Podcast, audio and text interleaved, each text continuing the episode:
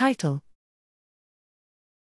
G2GSnake, a SnakeMake workflow for host pathogen genomic association studies. Abstract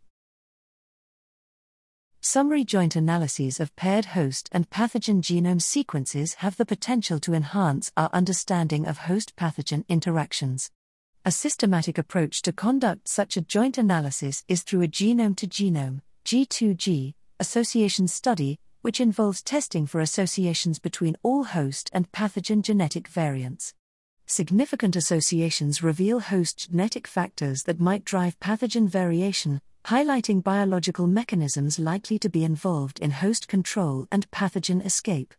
Here, we present a SnakeMake workflow that allows researchers to conduct G2G studies in a reproducible and scalable manner.